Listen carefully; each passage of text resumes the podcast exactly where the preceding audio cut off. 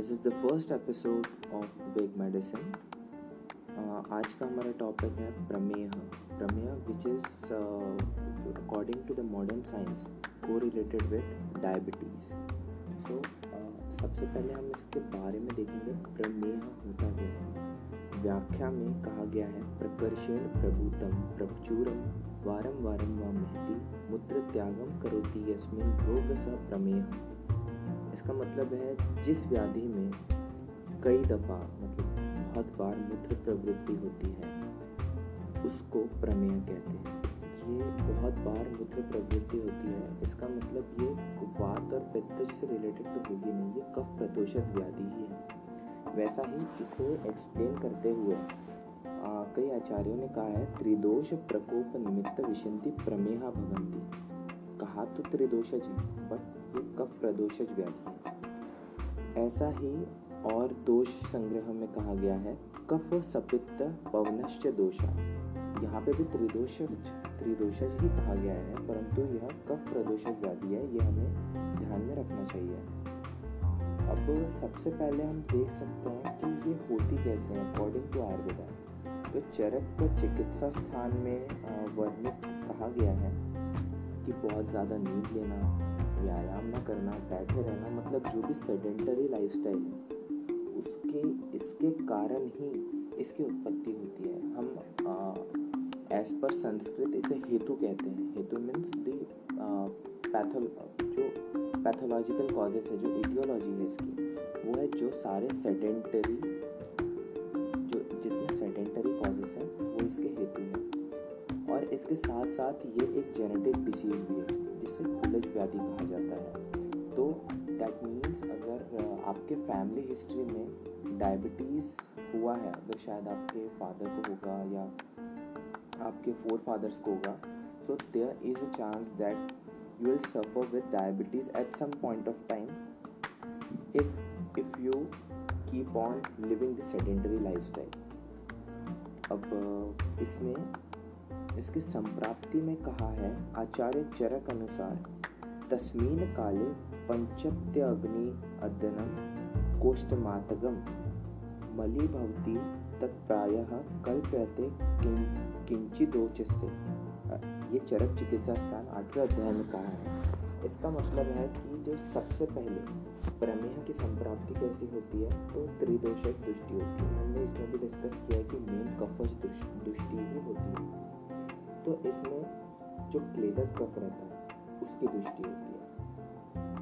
क्लेदर कफ क्या करता है? शरीर में क्लीननेस लाता है मीन्स थोड़ा ऑयलीनेस ज़्यादा बढ़ा देता है। इसके कारण जो ऑयल्स है बॉडी के अंदर के जो डिरेंज्ड ऑयल्स है, उसे क्लेद कहा गया है। क्लेद जो है वो वो वो यूरिन पैसेज से बहुत ज़्यादा उनका प्रवाह बढ़ जाता है, बहुत ज़्यादा यूरिनेशन होने लग जाता है।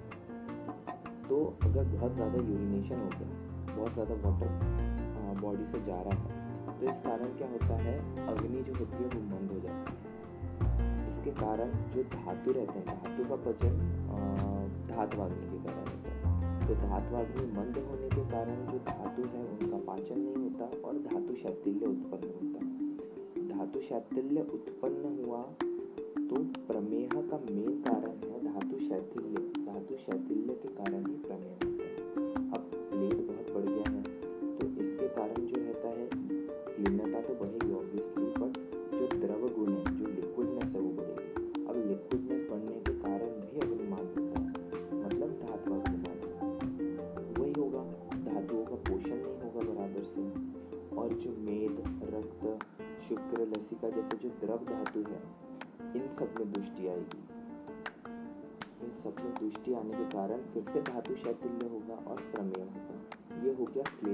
के कारण, लेकिन सिर्फ़ क्लेदक कफ के कारण नहीं होता। तो इसमें त्रिदोषज कहा है बट मेन कफ के कारण होता है। अगर हम वायु और पित्त के दृष्टि से देखें तो पाचक पित्त है, वो भी दूषित होता है, और समान और अपान वायु है, वो भी दूषित होती है। इन सब के कारण क्या होगा? अब पाचक पित्त दूषित हुआ है तो पाचक अग्नि विकृत होगी। क्योंकि पाचक पाचक पित्त के कारण ही पचन हो रहा है। पाचक अग्नि हो जाएगी विकृत और इसके कारण धातु पोषण जो होगा, वो बराबर नहीं हो पाएगा। अब धातु पोषण बराबर नहीं होगा तो धातु पोषण बराबर न होने के कारण क्लेद की उत्पत्ति होगी। अब हम इसे ऐसे समझ सकते हैं कि जब अन्न स्टमक में जाता है मतलब फ़ूड जब स्टमक में जाता है तो उसका सारकिट विभाजन होता है। तो उसका कफ बनता है मल। अब जब पोषण बराबर से नहीं होगा तो उसका मल ज़्यादा बनेगा। दैट इज़ कफ मतलब क्लेद उत्पत्ति होगी फिर वही क्लेद उत्पत्ति के कारण धातु अग्नि मांग होगी। धातु शैथिल्य होगा धातु शैथिल्य वहाँ पे मोस्ट इम्पोर्टेंट कैरेक्टरिस्टिक होता है। प्रमेय अब प्रीकर्सर ऑफ़ प्रमेय तो इस कारण इसकी संप्राप्ति होती है। अर्थात क्लेदक कफ पाचक पाचक पित्त समान और अपान वायु। ये क्या हो गए इसके दोष? दूष्य कौन होंगे? जितने द्रव धातु है मतलब मेद, रक्त, शुक्र, लसिका स्रोतस कौन सा दूषित होगा? जो मेद वह और मूत्र वह स्रोतस है, जहाँ पे भार बढ़ जाता है। बहुत ज़्यादा क्लेश जहाँ से बहना चालू हो जाता है। उस स्रोतस की दृष्टि होगी। ठीक है? और ये स्वभाव कैसा रहता है? इस डिसीज का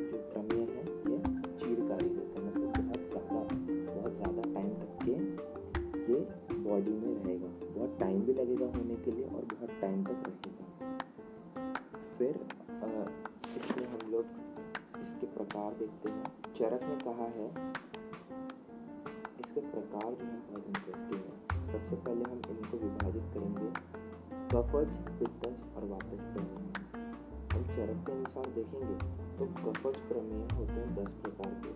उदक में है इक्षु बालिका रस में है, सांद्र में है, सांद्र प्रसाद में है, शुक्ल में है, शुक्र में है, शीत में है, सिक्ता में है, शनैर में है और अलाल में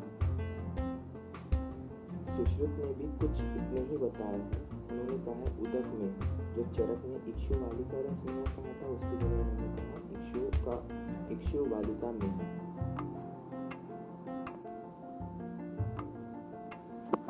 सुश्रुत ने भी उदक में और इक्षु वालिका रस मेह की जगह इक्षु वालिका मेह कहा है। सांद्र मेह उन्होंने भी कहा है, लेकिन सांद्र प्रसाद मेह जो चरक ने कहा था, उसकी जगह सुरा मेह कहा है। शुक्ल मेह की जगह पिष्ट मेह कहा है। अर्थ दोनों का वही है। शुक्ल मेह में और पिष्ट मेह में एक जैसी चीज़ ही होती है, बट वो पर्याय शब्द है। शुक्र मेह को शुक्र मेह ही कहा उन्होंने शीत मेह का वर्णन नहीं किया है। सिकता मेह, शनेर मेह और लाल मेह तीनों का है।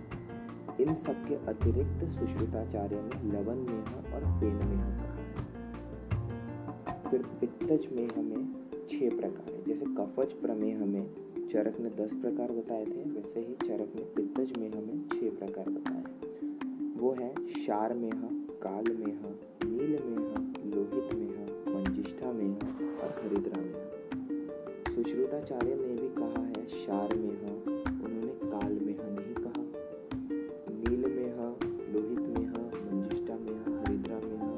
है, जो चरक ने बताए थे, वो भी सिर्फ़ कालमेह नहीं। है उसकी जगह अम्ल मेह का उन्होंने वर्णन किया है। तो पित्तज मेह जो है, वो चरक के अनुसार भी छे, सुश्रुत के अनुसार भी छे। बट चरक ने काल मेह बताया है और उसकी जगह सुश्रुत ने अम्ल मेह बताया है। वातज प्रमेह चार प्रकार के होते हैं।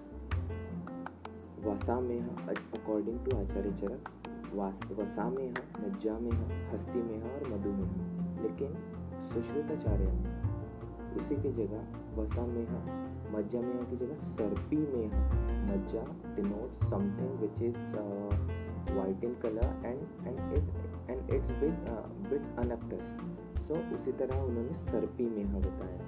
हस्ती मेह दोनों के नाम में कॉमन है और मधुमेह को उन्होंने शौद्र में सुश्रुताचार्य ने मधुमेह को शौद्र में इन सब में सबसे इम्पोर्टेंट जो में जो सबसे कॉमन है, वो है मधुमेह और इसकी जो संप्राप्ति है, वो अलग से सुश्रुताचार्य ने उसका वर्णन किया है, जिसको माधव निदान में और अच्छे तरीके से समझाया है।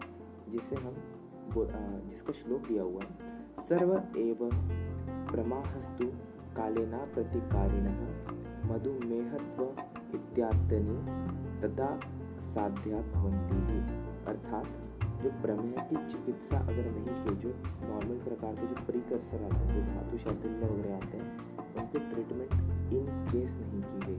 तो क्या होता है? शरीर में क्लेद का प्रभाव बढ़ता है। क्लेद का प्रभाव, भाव बढ़ने के कारण क्या होगा? धातुवाग्नि मांद होगी। और उसके कारण धातुवाग्नि मांद से उत्तर उत्तर जाते हुए ओज क्षय हो जाएगा। ओज ओज क्या होता है? सप्त धातु का सार भाग है। क्षय हुआ है।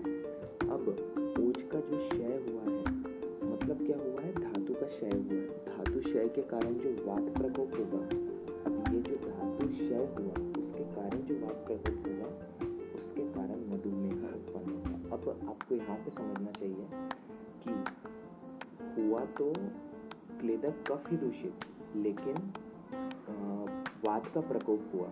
इस कारण मधुमेह हुआ। इसलिए आचार्य चरक और सुश्रुत ने मधुमेह को वातज प्रमेह में कहा है, जबकि वह दोष उसमें कौन सा है? क्लेदक कफ के कारण था। बट उसके कारण जो धातु में शैथिल्य आया है, जो धातु क्षय हुआ है, उसके कारण जो वात प्रकोप हुआ, उसके कारण ही मधुमेह हुआ है। फिर इसके हमें पूर्व रूप देखना चाहिए कि दंत तालु गल जीवा में मल उत्पन्न ज़्यादा होता है। हस्त पाद तल में हो क्या होगा? दाह ज़्यादा होगा। जो सुश्रुताचार्य ने बोला कि बालों में चटाई उत्पन्न होना चालू हो जाएगी। ठीक है, श्वास जो है, जो हमारी ब्रीदिंग है, उसमें बहुत ज़्यादा दुर्गंध आने चालू हो जाएगी। जो क्लेदता है शरीर की, वो बढ़ जाएगी। फिर इसके हम लक्षण देखेंगे। तो लक्षण में सुश्रुत ने निदान स्थान में कहा है, प्रमेह पूर्वरा पूर्व रूपाणाम कृति तरते दृश्यते। मतलब जो इसके पूर्व रूप थे, वही आगे जाके सामान्य लक्षण उत्पन्न होते किसके? प्रमेह फिर जो इसके विशेष लक्षण हैं कफच प्रमेह सबसे पहले देखेंगे। तो कफच प्रमेह कितने प्रकार के थे? दस। तो उदक में जो है जैसे ही उसका नाम डिनोट करता है, अधिक मात्रा में स्वच्छ अल्प प्रमाण में पिछल मूत्र प्रवृत्ति होगी। उदक मतलब पिछल मूत्र प्रवृत्ति। फिर इक्षु वालिका रस में मतलब जो शुगर केन जूस रहता है, उसके समान में अधिक मधुर मूत्र का त्याग होगा। फिर सांद्र में सांद्र में हमें क्या होता है? गाढ़ी, बहुत ज़्यादा गाढ़ी यूरिनेशन होती है। फिर सुरा में है, जिसको चरक ने सांद्र प्रसाद में भी बोला है। इसमें क्या होता है? जो इसमें पूरा जो सांद्र में हमें जैसा पूरा यूरिन जो रहता है, अगर हम उसे कलेक्ट करें तो वो पूरा गाढ़ा रहता है। इसमें जो सिर्फ़ नीचे का भाग रहता है, वो गाढ़ा रहता है। और आगे जब हम शुक्ल में देखें, या फिर जिस पिष्ट में है है सुश्रुत में, उसमें क्या होता है, जो नीचे का भाग रहता है, उसमें पिष्ट के समान, जो पिष्ट समान पदार्थ दिखते हैं। फिर शुक्र छठवा प्रकार है शुक्र में शुक्र में हमें शुक्र मिश्रित मूत्र का त्याग होता है? फिर सिक्ता में है सिक्ता में हमें क्या होता है छोटे छोटे कण रहते हैं। सिक्ता मतलब छोटे छोटे कण, उसके समान ही यूरिनेशन होता है। शीत में हमें जो मूत्र प्रवृत्ति बार बार होगी और मूत्र मधुर और शीत स्पर्शी होगी, जैसे कि नाम डिनोट करता है शीत में शनैर में हमें जो होगी, वो धीरे धीरे होगा। यूरिनेशन धीरे धीरे होगा और बहुत बार होगा बार बार होते रहेगा फिर अलाल में है अलाल में कोई सुश्रुत ने लाल में कहा है। इससे, इसमें क्या होगा? लाला स्त्राव समान की मूत्र प्रवृत्ति होगी। और जो एक्स्ट्रा दो सुश्रुताचार्य ने कहा है, जो लवण में और फेन में है, जो कि नाम डिनोट करता है एक में लवण रस समान मूत्र प्रवृत्ति होगी और इसमें सफेन मूत्र प्रवृत्ति होगी फेन में फिर पित्तज प्रमेह अंतर्गत शार में कहा। शार में क्या होता है? क्षार मिश्रित जल के समान मूत्र प्रवृत्ति। नील में हमें क्या होगा? जो यूरिनेशन है, वो थोड़ी तेज होगी। हरिद्रा में हमें हरिद्रा जल के समान मूत्र प्रवृत्ति होगी। हाँ स्पेशली इसमें दिया हुआ है कि इसमें दाह ये प्रमुख लक्षण मिलेगा। फिर काल में, इसमें स्याही के जैसा काला रंग का मूत्र प्रवृत्ति होगी। मंजिष्ठा में हमें आम गंधी रहेगी के वर्ण की मूत्र प्रवृत्ति इसमें इम्पोर्टेंट है आम गंधी युक्त मंजिष्ठा में आम गंधी युक्त मूत्र प्रवृत्ति होगी रक्त में हमें एज यू कैन इमेजिन रक्त वर्ण की मूत्र होगी शायद रक्त भी उसमें मिश्रित रहेगा। फिर वातज प्रमेह अंतर्गत आता है वसा में इसमें भी क्या होता है? वसा में पीड़ित रुग्ण, वसा मिश्रित जो वसा मिश्रित वसा, उसमें उसके यूरिनेशन में वसा रहेगा। मज्जा में हमें उसके यूरिनेशन में मज्जा मिश्रित मूत्र रहेगा। छात्र में मतलब मधुमेह जिसके बारे में हमने उसकी विशेष संप्राप्ति डिस्कस की कि धातु क्षय जन्य वात प्रकोप के कारण मधुमेह होगा। इसमें, इसके हमने लक्षण देखे हैं। तो हस्ती में हम निरंतर लसिका मिश्रित होगा। हस्ती में हमें बहुत बार बार होगा यूरिनेशन और लस्सी का मिश्रित होगा। फिर आ, इसके बारे में देखते हैं कि इसके उपद्रव क्या क्या हो सकते हैं। अब कोई भी डिसीज़ हुआ है अगर हमने उसको ट्रीट नहीं किया तो उसके कारण और डिसीजेस आगे जाके हो जाएँगे। तो आ, एक सिंपल उपद्रव इसके दिए हुए हैं माधव निदान अनुसार कि भोजन का परिपाक नहीं होता है अरुचि होने लगती है।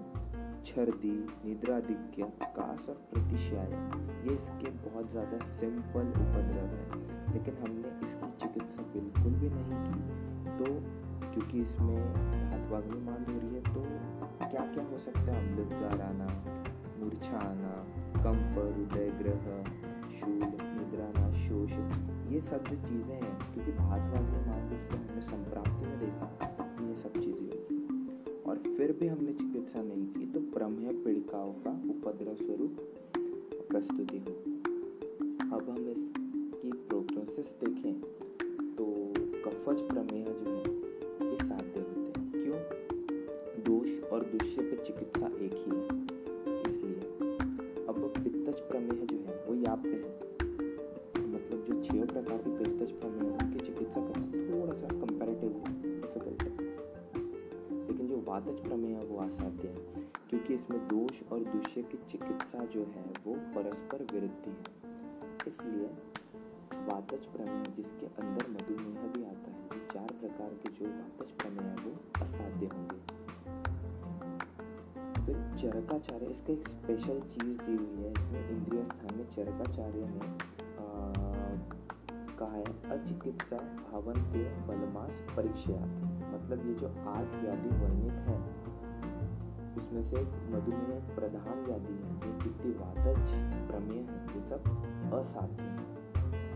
सब असाध्यता का वर्णन चरकाचार्य इंद्रिय स्थान में बताया।